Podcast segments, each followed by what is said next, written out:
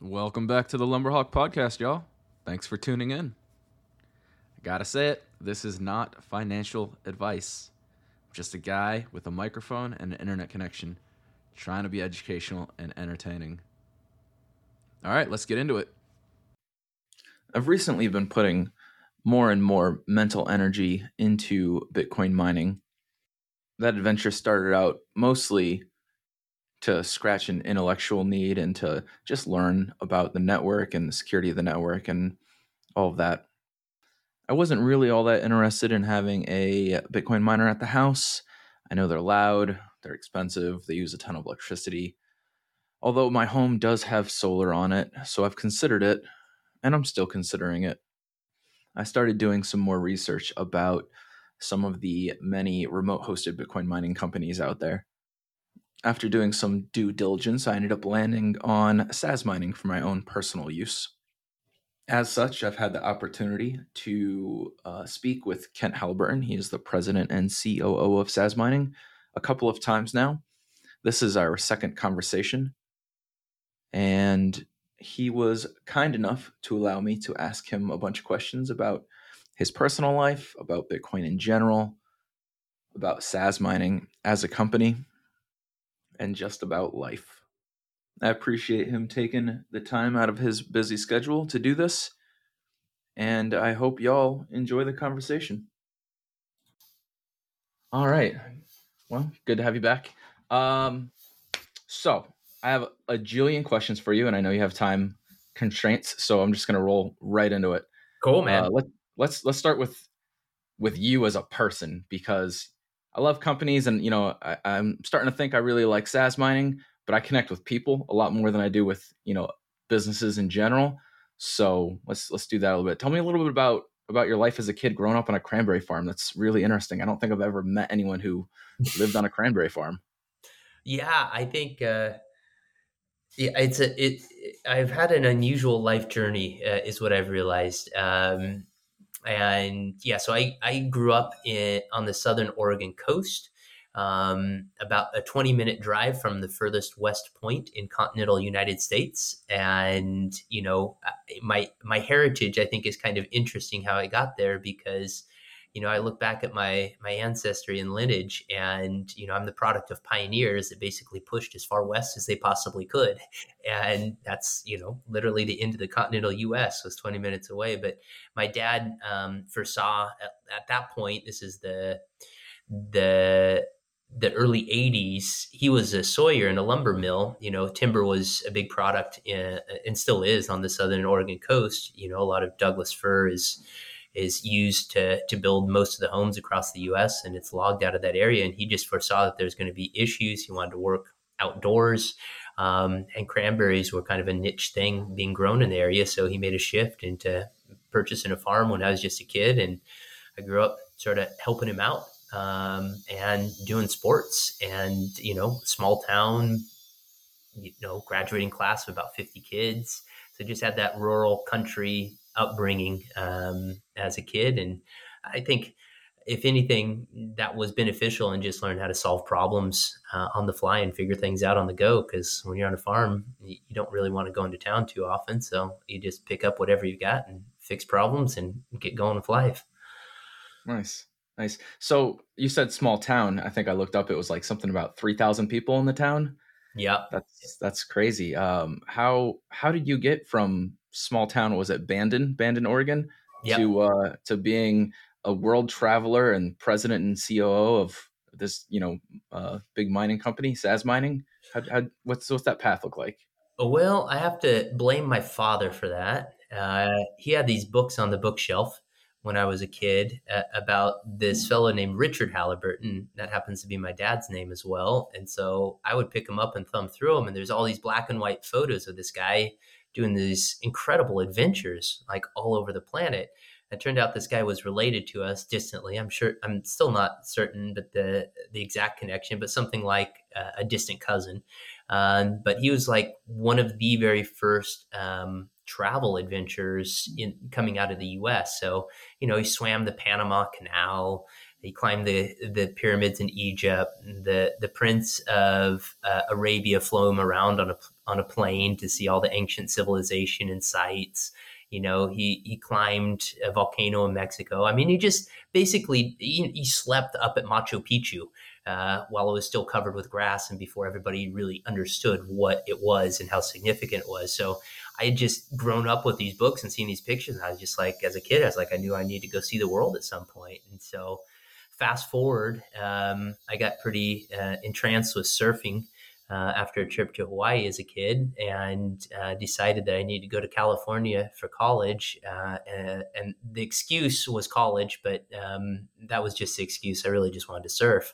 And so along the way, I've learned how to surf. I got a computer engineering degree.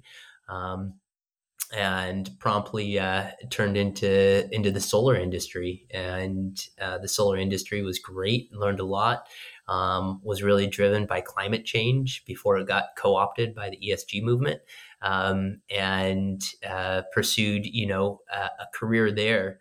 Uh, and that the corporate side of things ended in 2012, but I continued to work in the solar industry till 2014, something like that. Um, but that was an interesting journey because I went through growing two different organizations from like employee 25 to 400 when I left. Uh, and then employee number 55 to 350 by the time I left. And the second one was publicly traded, and we were in nine different states, and I was in charge of the sales and the software, and, we were doing mergers and acquisitions, and it was it was just a lot. There was a leadership change. I was a bit burnt out. I was, you know, at this point I was 32, and I was like, you know what, this is the moment. I need to I need to kick off these uh, these paycheck paycheck shackles and go go see the world. Um, and I started traveling, and uh, along the way in South America, I bumped into a Portuguese woman who became my wife, um, and relocated to Portugal after a couple of years of travel. Uh, and so it's quite quite the experience. Um, you know, South America, Europe, uh, a bit of the Middle East, Southeast Asia, um, before finally I was just like, I've, I've had enough and decided to settle down and uh, start a family uh, in Portugal. And one thing has led to another. And, um, you know, along the way, got bit by the Bitcoin bug, really. And that was circa 2016, late 2015. Um, and I just sort of became obsessed with it. I, you know, the more I went down that that path, the more I was like, gosh, this is just going to change everything. And along the way, um, I realized that my career in solar was going to collide. My experience in solar was going to collide with Bitcoin mining. And I heard Will, the founder of Sazmining, on a podcast uh, that was being run by a fellow I knew uh, it was one of the most popular podcasts in the solar space. And so I reached out for an intro, and that was, gosh, the end of 2020. Um, and Will needed some help. And so I came on to, to provide what support I could and um, helped him raise some capital. And now we're off to the races here at Sazmining. It's awesome. That's such a good story. I, uh, I really pre- appreciate people who have like done so much traveling because I, f- I feel like it provides you a lot of perspective that it's so hard to get any other way. I mean, it's really nice to be well read or or to get experience in other ways, but there's just no um, there's no real substitute to like being out there and meeting people who just have a different perspective of life than you and you just can't get that anywhere else. I really like that. Yeah. All right. Uh, so you mentioned you mentioned surfing real quick. So the way I came into contact with you, I mean, in a one way conversation was uh, through crypto tips. So I know that you know Toby and Heidi. Uh, I assume you met Toby surfing. I did not actually. I met him. Uh, my entrance into Bitcoin, uh, Bitcoin uh, funny enough, was um, through some travelers that I had met. They kind of pointed me towards um, the Dollar Vigilante. Uh, I don't know if you've ever heard of that, but it was a it was a community. This is I think they started in 2012. Um, we kind of focused on fiat and how it was going to go through some serious problems. And I mean, they were way ahead of the curve. Um, uh, but I learned a lot in that community, and Toby was a part of that community at that juncture as well. Um, and by this point, I had moved to Portugal, and there was a crypto um, event that was going on there, Steem Fest. And so I reached out to him. I knew he's another surfer, and and said, "Hey, I'm going to be at Steem Fest too. Like, let's let's talk and catch up." And so I met him and Heidi there at that event, and I've just continued to build a friendship with him. And yeah, gone up to Nazare and checked out the surf a, a couple times, and yeah, continue to to dialogue and have a good friendship with him. Nice, nice. Yeah, I, I love their channel. So they're a pretty great resource, I think. Um, yeah, good people. Absolutely. So we talked about how you found Bitcoin. Um, in a, we mentioned it earlier a little bit in our previous conversation, but in your most recent ramble that you you sent out on Substack, you talked a little bit about how humanity operates on its finest when its time horizon is the furthest, and how Bitcoin helps promote that and like re-incentivizes people to think long term. Do you care to dive into a quick version of that? Yeah, you know, I think that's been the part of Bitcoin that has most obsessed me. Is uh, I've always had a fascination with time itself and how it's very relative uh, to the the framework that you're in, um, and and by that I mean you know if you're a virus, uh, your time scale is very different than if you are a star. Uh, you know, your time scale is completely uh, different. So time has got this like very squishy property to it. And what I have, and, and it depends on the framework that you're looking at the, the world with. Um, and what I've realized is that money itself changes our our time framework. And by that I mean, you know, when people have an incentive to save, which Bitcoin provides, uh, and we used to have with gold, our time horizons extend. Um, and if you don't have a stable store of value in your society, um, then you don't save you tend to go hand to mouth with the money that you bring in because why would you let it erode uh, the value that you've created? You would want to put it into hard assets right away. Um, and a good example of this is what occurred in uh, Europe in the Middle Ages. You know, I, I like to ask people these days when was the last time that you heard of a construction project that was going to take six centuries to complete, right? Uh, never. I, you can't even fathom that in this day and age, right? But that's exactly what occurred. Like I gave an example in my Substack about the Milan Cathedral. Uh, it was started in 1386. It completed in 1965. Uh, almost 600 years to, to build that thing. And it was started during the age where the the currency that was being used was the, the gold florin, which stayed roughly the same for 300 years. Um, and it was during that time period that Europe also transitioned out of the Middle Ages, went through the Renaissance period, and began to to turn into the nation state system that we have today. Right. So when you really zoom out on history, um, and people tell you, "Hey, we need to we need to be able to print more money at will because otherwise we can't manage deflation," they just literally haven't looked at history.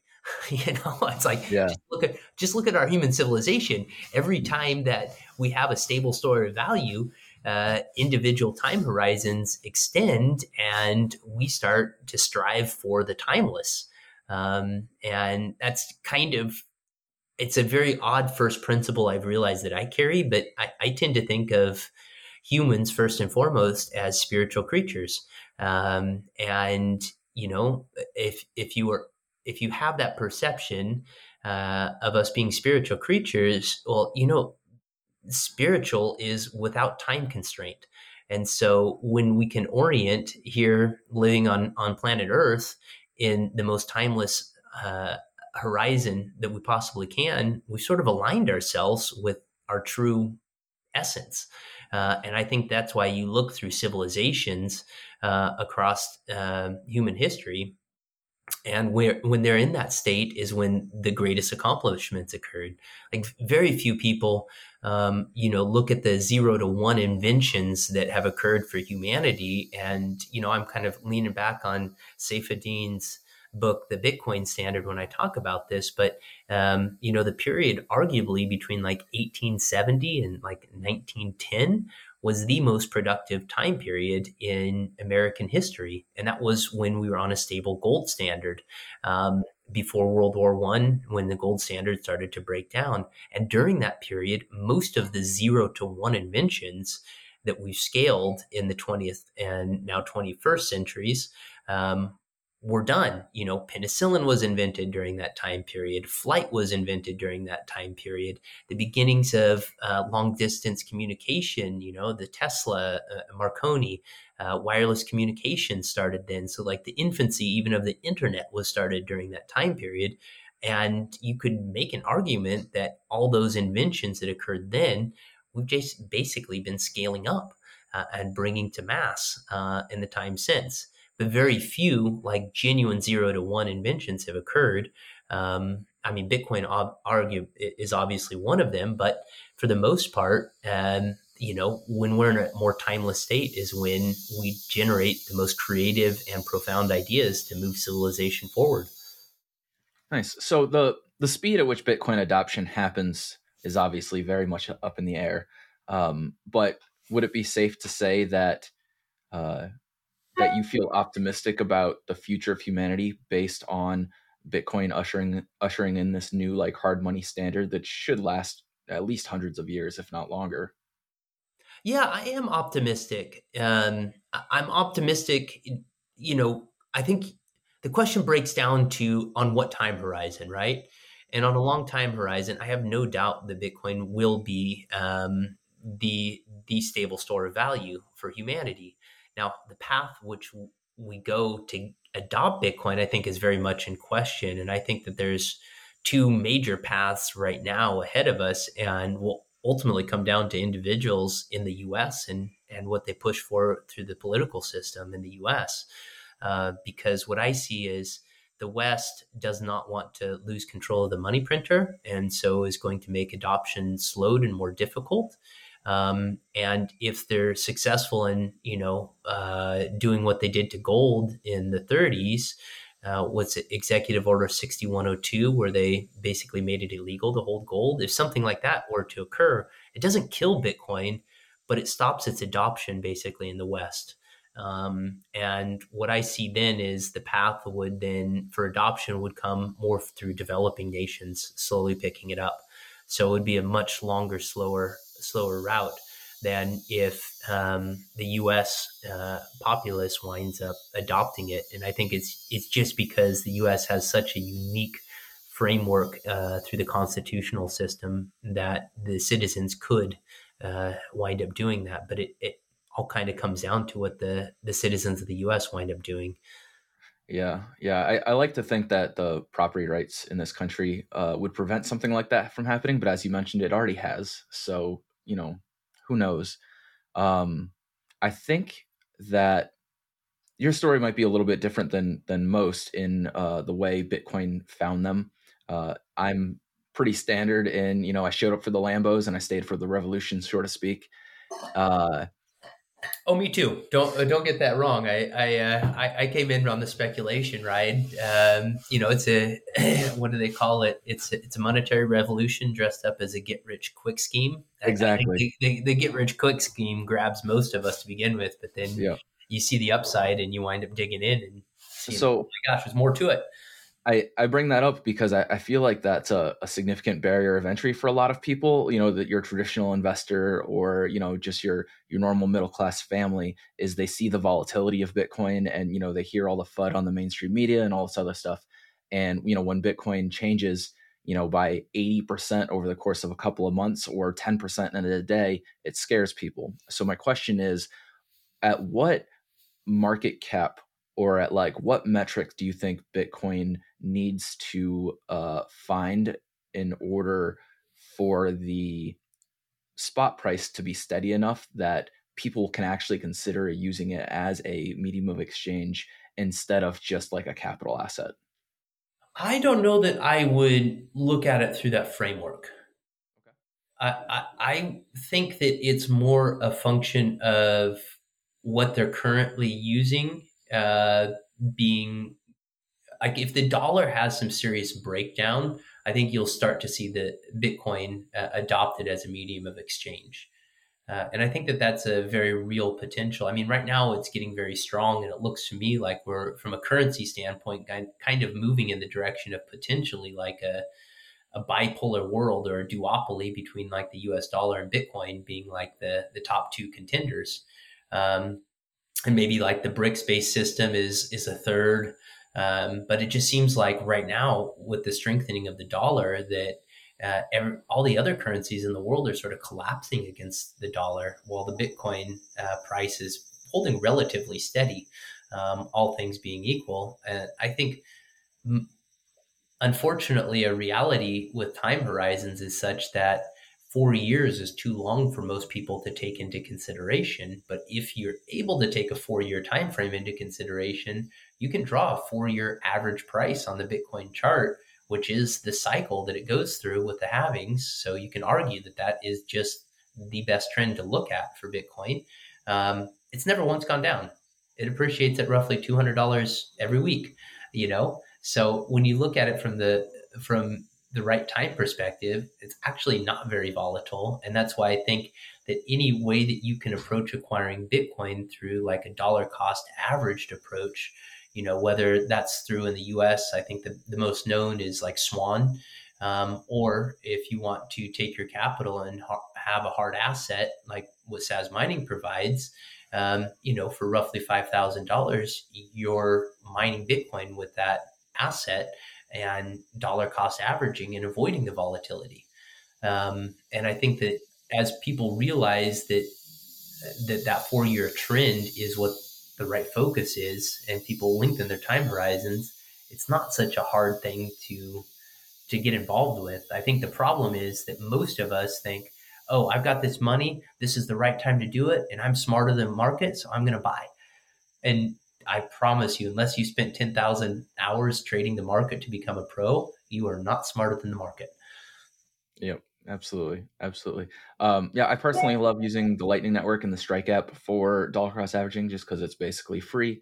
Uh, so I recommend everyone, you know, interested in that, check that out. Sure. But I, am also uh, interested specifically in Bitcoin mining for that reason, because it is like dollar cost averaging, converting electricity directly into Bitcoin, usually at a pretty significant discount as compared to you know buying it the old fashioned way.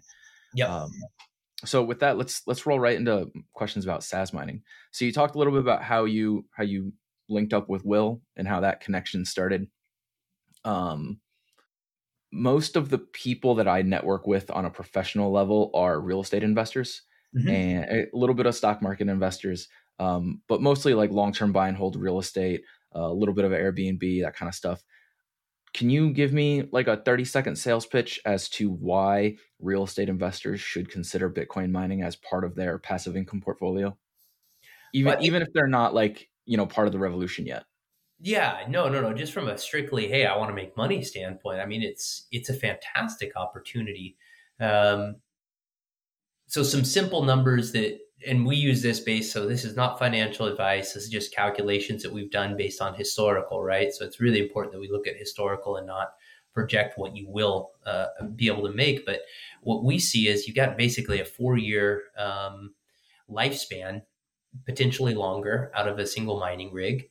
Uh, that mining rig costs about $5000 and if you look at your uh, income uh, after expenses your profits um, on a yearly basis, you're making roughly $5,000. Um, that's historical uh, data uh, based on you know an average price of Bitcoin the last six months and an average hash rate of Bitcoin. Um, so you can you know the the high numbers are you can turn twenty thousand into five thousand, or you can turn five thousand into twenty thousand, and um, I think for a real estate investor that should be very attractive because it's actually passive income, right? When you have an Airbnb or uh, any other rental homes, uh, I don't, I mean, I've got many family members that do, and uh, it's not truly passive. You know, you, there's always an active component of management in there, uh, versus this is truly just a sit back, and especially with a company like Sazmining, you know, we're, we're offering Bitcoin mining as a service. So we, we're basically taking that hard asset and making sure it performs at its utmost um, and we're not marking up the price of, of the power that your device is consuming, and we're not marking up the price of the mining rigs. We're simply taking a percentage of the rewards themselves, uh, and that's 15%. So, you know, you're getting the majority of the gains uh, directly uh, to your wallet, and we don't touch those, you know, so we're just providing the service so that individuals can do that. Uh, and then we're taking a little bit of the, the revenue uh, through the Bitcoin rewards. And that allows us to have actually perfectly aligned incentives with our customers too, because our only opportunity to make money in that structure is the same as you as an investor, uh, which is producing as many Bitcoin as you possibly can. Okay. So as the price of Bitcoin fluctuates, um, and assuming that energy costs are relatively flat, when um, the hash rate, when the difficulty uh, goes up because of hash rate going up, and individuals uh, want to choose whether or not their rig is operational, how easy is that going to be for your customers to be able to change? Yeah. So I think first of all, it's important to to know this is the the third cycle that I'm going through, and the last two, the exact same conversation came up, not specific to Bitcoin mining, but you know, uh, is uh, the the price can you know? Let me back up. What most people do when they analyze Bitcoin mining is they look at either the price or the hash rate, but not both in conjunction. And you have to do that for this business. So if you look at historically, you know, your gains in Bitcoin mining actually become greatest when the the, the price accelerates while the hash rate uh, slowly um, creeps up because your gains come on the difference between the price and the hash rate, right? So when that gap opens, I mean, people in the last cycle were paying for their mining rigs within three months. I mean, it was insane. Uh, and so setting yourself up for that opportunity is where people uh, see the greatest benefits. And it's during this time period in the bear market that those those players are able to do that. So back to the, that happening, most everybody will come in with a worst case scenario and say it's priced in. The price is not going to change. This is what it is, and the hash rate's increasing, so therefore it's not worth we're doing. I'm, if you just look at history, that's not been the case every every single person that said the price of Bitcoin eh, has been priced in, the the reduction in supply has been wrong. I, you always see an acceleration in the price, and so that's I think part of the risk of becoming a Bitcoin miner that you have to accept is, hey, that's likely to happen again. It's happened three out of the last four cycles, uh, or it's happened each of the last four cycles, and we've now I think this is the third or the fourth anyway, it's been a very con- a consistent trend for Bitcoin for that to occur. But to be specific and answer your question, um, the way we've structured our agreement is you are locked into it for a year, uh, and that's just to make sure that you know we get uh, value out of the relationship. But then after that first year, we have a buyout schedule. Um, and if you don't want to have us purchase your mining rig for you, uh, we will ship it back to you. Um, and then it's up to you how you want to manage it. Okay. You uh you mentioned that the average rig expectancy is three four years. A lot of people use those numbers. Um, you know, depending on conditions, longer is not not unheard of. Have you as has Sazmining ever considered doing immersion uh, mining? You know, because I I don't know, I'm not a miner, but I would think that in an immersion bath, a rig would easily last like seven, eight, nine, ten years, maybe. Yeah. Um, so yes, we have, and we'd like to move that direction in the future. Um, and at this point, we're still a little too early to be able to access those types of resources. Um, and we, I am convinced that the rigs will last longer. How much longer is still a very open question. Um, it's kind of we need a few years to see, but everybody I speak to says yes, the rigs will last longer. Do you double the life expectancy? I don't know. Okay. Um, can you talk to us a little bit about just in general how mining pools work and what the relationship between Sazmining and then the, your customers joining mining pools is that like a um, a service that you're going to provide or is that something people will find on their own and also what kind of real-time data that Sazmining will be providing uh, so that way people can kind of keep up on on what their rigs are doing. Yeah, so uh, our team right now is working really hard on building out our dashboard to provide those metrics, and we are going to have fleet management in place, and then extracting the the data from the fleet management system to be able to pipe it into a custom dashboard because we don't think that anybody's done justice to what a dashboard should be for the retail uh, market.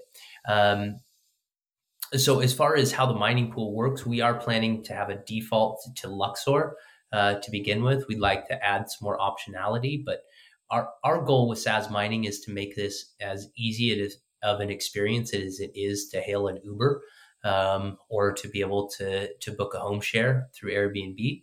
Um, and so, what we're aiming for is that we have an option of two or three different pools available in the future. Right now, just Luxor, um, but people can toggle that just based on a drop down uh, to go to the pool that they would like. Um, but the way it will work is that we point the hash rate towards Luxor, uh, and the mining pool itself, Luxor, will actually distribute the rewards, uh, 85% directly to the customer, uh, the other 15% to us, and we never custody the customer's Bitcoin. Uh, how a mining pool itself functions, I think, is what you were asking. Right? Yeah, just like a general overview. Uh, yeah. I feel like a lot of people who are new to the space don't even know what I'm talking about. No, so yeah, it's it is unfortunately the most complicated thing and also the part that people overcomplicate is what I've experienced trying to explain this to people. So if you can imagine, um, however ha- however much hash rate you produce, that is a percentage of the total hash rate on the network. That percentage multiplied by 900 Bitcoin a day will be your rough take. Now, if you're a single miner just mining directly on the Bitcoin network, um, you're going to wait a long time before you actually hit a Bitcoin reward, most likely. Uh, and it's for that reason that people pool their hash rate together because it makes for a more steady flow of Bitcoin rewards. Um, and so joining up hash rate together means that more frequent block rewards are found. And then the mining pool itself will distribute those rewards based on how much activity each individual miner produced during the time period those rewards.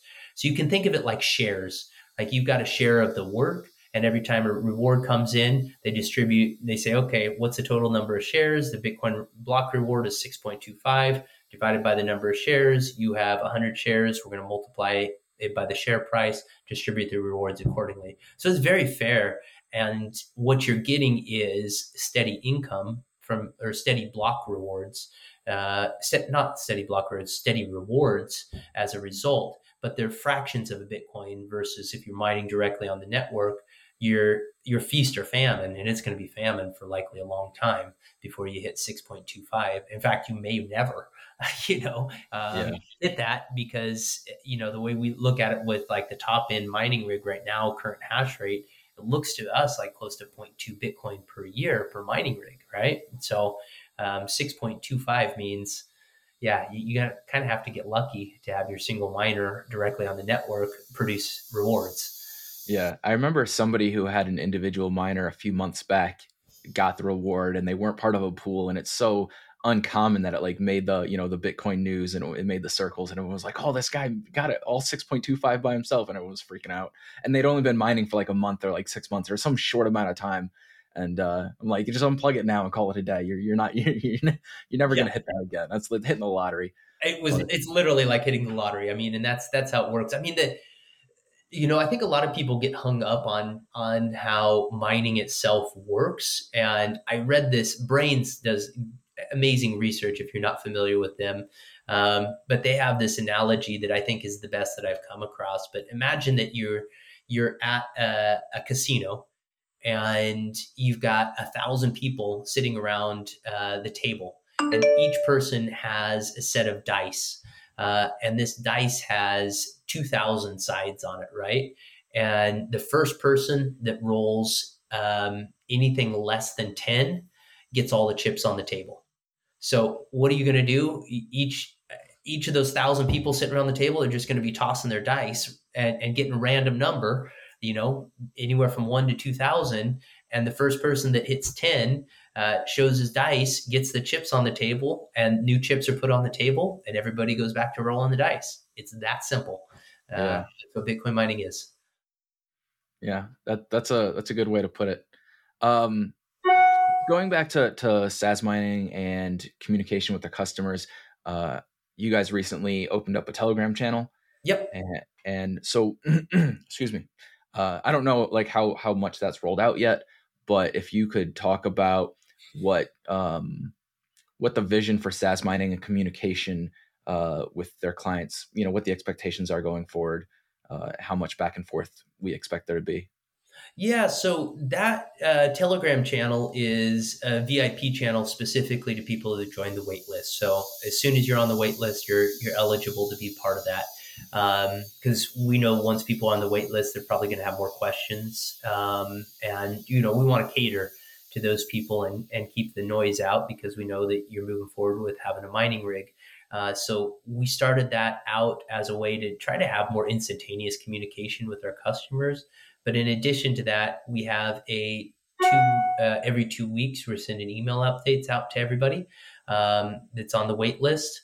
And in addition, uh, I'm in the process actually of developing uh, a call center um, that will be able to support customer inquiries and the onboarding process.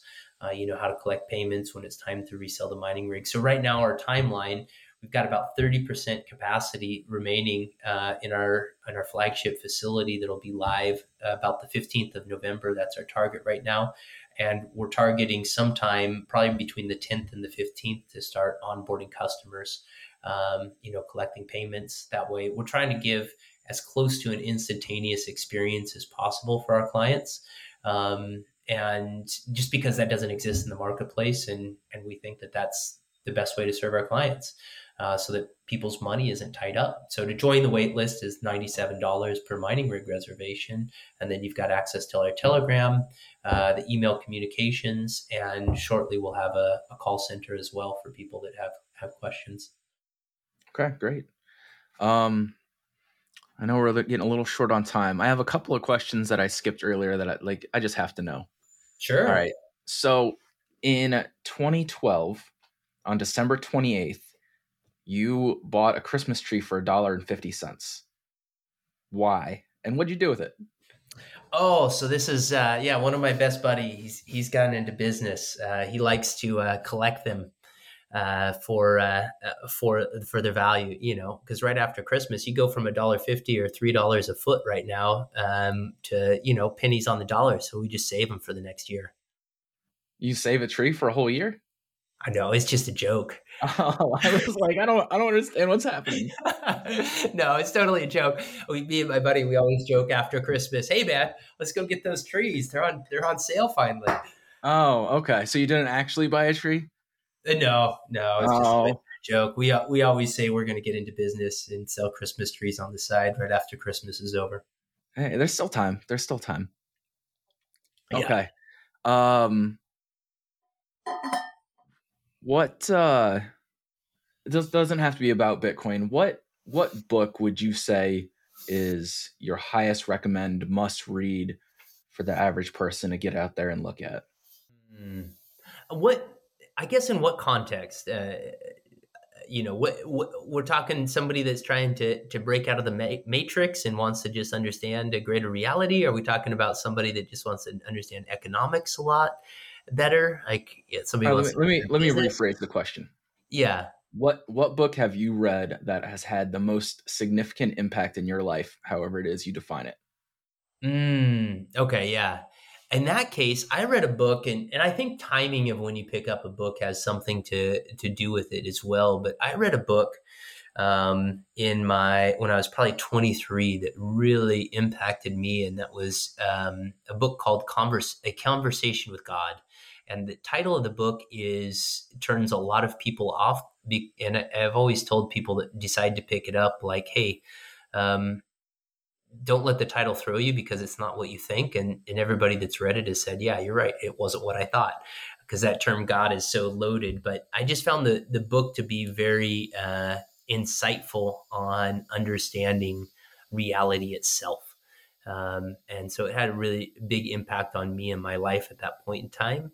Uh, I would say more recently, the book that has stayed um, sort of top of mind, I keep coming back to is The Sovereign Individual.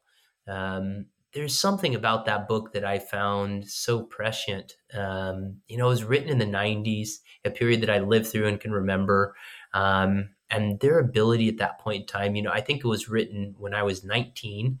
And when I go back and think through my 19 year old eyes and, and look and, and consider this book and that knowledge, I'm like, how did they get so accurate about the future and everything that we were going to experience at that point in time. I mean, truly uh, phenomenal. But I, I feel like the book that they wrote um, most accurately predicted the future of anything I've come across, uh, and I think continues to be a good um, have have a good set of guiding principles.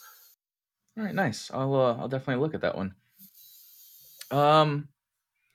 All right. Well, I know you have. Oh, you know? One more one more piece of advice question. So, assuming you meet somebody who's just getting to the Bitcoin rabbit hole right now, just starting, just looking down the hole, what what advice would you give them? Either so they don't get too lost, or so they just get lo- lost just enough. I don't know.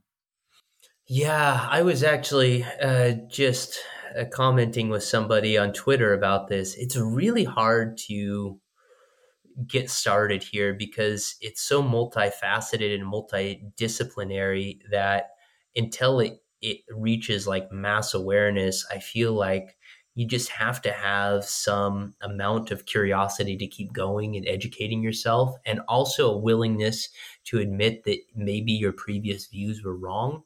You know, what's that that classic quote? Um, when the facts change, I change my mind. What do you yeah. do? Yeah. Um, you know, I, I, think there's a lot of people that are just resistant to accepting that that there might be a different set of facts out there that cause them to change their mind.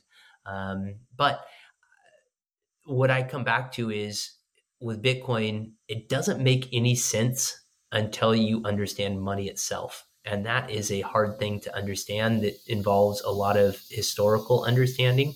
And the one data point that I try to give them is just to tell them, hey, just so you understand, in 1971, uh, our money was separated from the laws of physics. And just I, I, try to bring everything back to, to laws of physics in a lot of conversation because that's reality. And if you deny the laws of physics, then you're delusional. I'm sorry. Um, and our we we separated money from the laws of physics, and that's not once ever worked out in the history of human civilization. And I think you're relatively hubristic if you're going to bet that it will work out this time. Yeah, that's that's very fair. Uh, Breedlove, anyone who doesn't know Breedlove, you should. He does some great work on on what his money means, what his whole show, whole show is called. So yeah. definitely, definitely worth checking that out. Uh, well, I will let you go. I know you have a busy day. Uh, if you could plug your Twitter, Sazmining, all that stuff, where people can go, where they can sign up, I'll I'll put a link in the the show notes, all that kind of thing. Sure. Yeah. Um, so at K Halliburton is my Twitter. At Sazmining is uh, Sazmining the company. SazMining.com, of course. Um, and then I've got a, a, Substack if you want to follow with my my random thoughts that I produce infrequently. Uh, Your ramble. Yeah. Dot substack.com. Um, yeah, but very, very, very pleased to be able to be here with you, Patrick, and, and have this I conversation. Always, always enjoy these. And uh, I'm just honored that uh, you've decided to follow follow along with this journey I'm on. Yeah, I'm I'm excited about it. I'm I'm I'm here, but uh, I will let you know when I get this pushed out, and we'll we'll be in touch. Sounds good. All right. Thanks, Kent. Have a great day. You too. Well, that's it for today. I appreciate y'all tuning in. Comments are welcome. Feel free to say hello. If you know anyone who can benefit from this content, please go ahead and share it with them. You can find me on Substack, Twitter, all the podcast platforms. If you're listening to this, I encourage you to check out Fountain you can stack sats for free just for listening to the podcast. I have a link for that in the show notes. Also, you can earn more sats by playing Blinko, which is on the Choice app. You can start stacking sats in an IRA. Putting Bitcoin into a retirement account that will never see taxes is something that everyone should be considering. All right, y'all. Have a great day. See you next time.